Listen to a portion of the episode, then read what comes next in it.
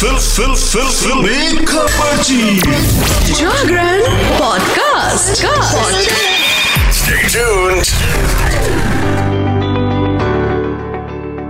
Bollywood industry में box office पर राज करने वाले सलमान खान एक बार फिर से आ गए हैं अपनी नई फ़िल्म लेके जिसका नाम है किसी का भाई किसी की जान।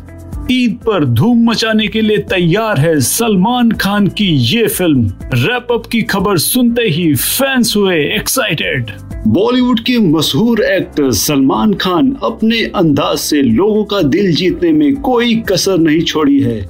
जल्द ही सलमान खान फ़िल्म किसी का भाई, किसी की जान में नज़र आने वाले हैं। और उन्होंने अपकमिंग मूवी की शूटिंग पूरी कर ली है। सलमान खान ने इस बात की जानकारी अपने सोशल मीडिया हैंडल के ज़रिए दी है।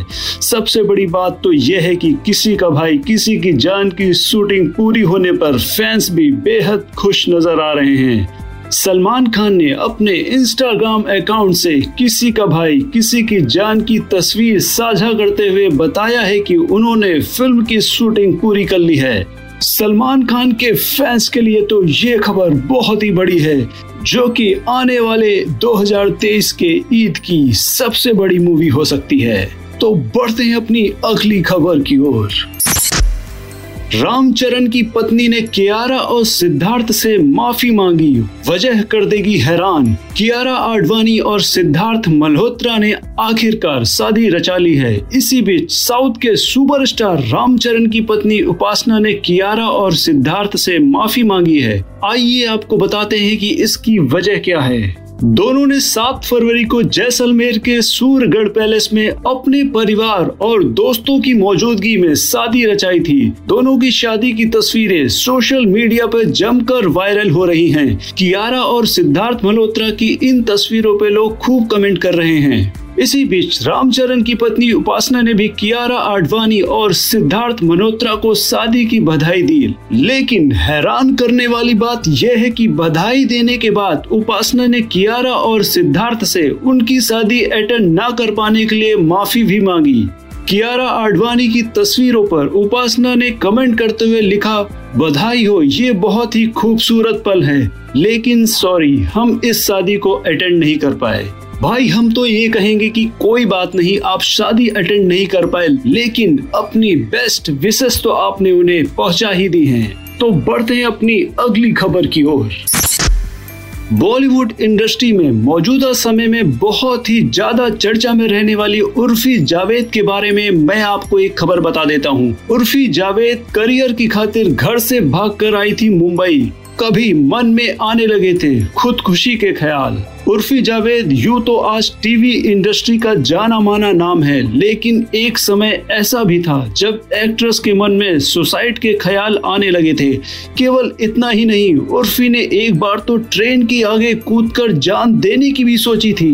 लखनऊ के गोमती नगर में जन्मी उर्फी जावेद ने कॉल सेंटर में नौकरी करने से लेकर मुंबई में भी काम पाने के लिए बहुत पापड़ बेले हैं। उर्फी जावेद ने अपने करियर की शुरुआत फ़ैशन डिज़ाइनर के तौर पर की। लखनऊ से अपने ग्रेजुएशन पूरी करने के बाद पहले उन्होंने दिल्ली में एक फ़ैशन डिज़ाइनर को असिस्ट किया। इसके बाद उर्फी जावेद ने मुंबई आकर नाम बनाने का फैसला किया। इस दौरान उर्फी जावेद ने कुछ फ़ैशन शोज़ में रैंप वॉक भी किया। उर्फी जावेद को मॉडलिंग के साथ साथ एक्टिंग में भी काफ़ी दिलचस्पी थी और यही कारण था कि उन्होंने मुंबई आकर कई टीवी शोज़ के लिए ऑडिशन भी देने शुरू कर दिए।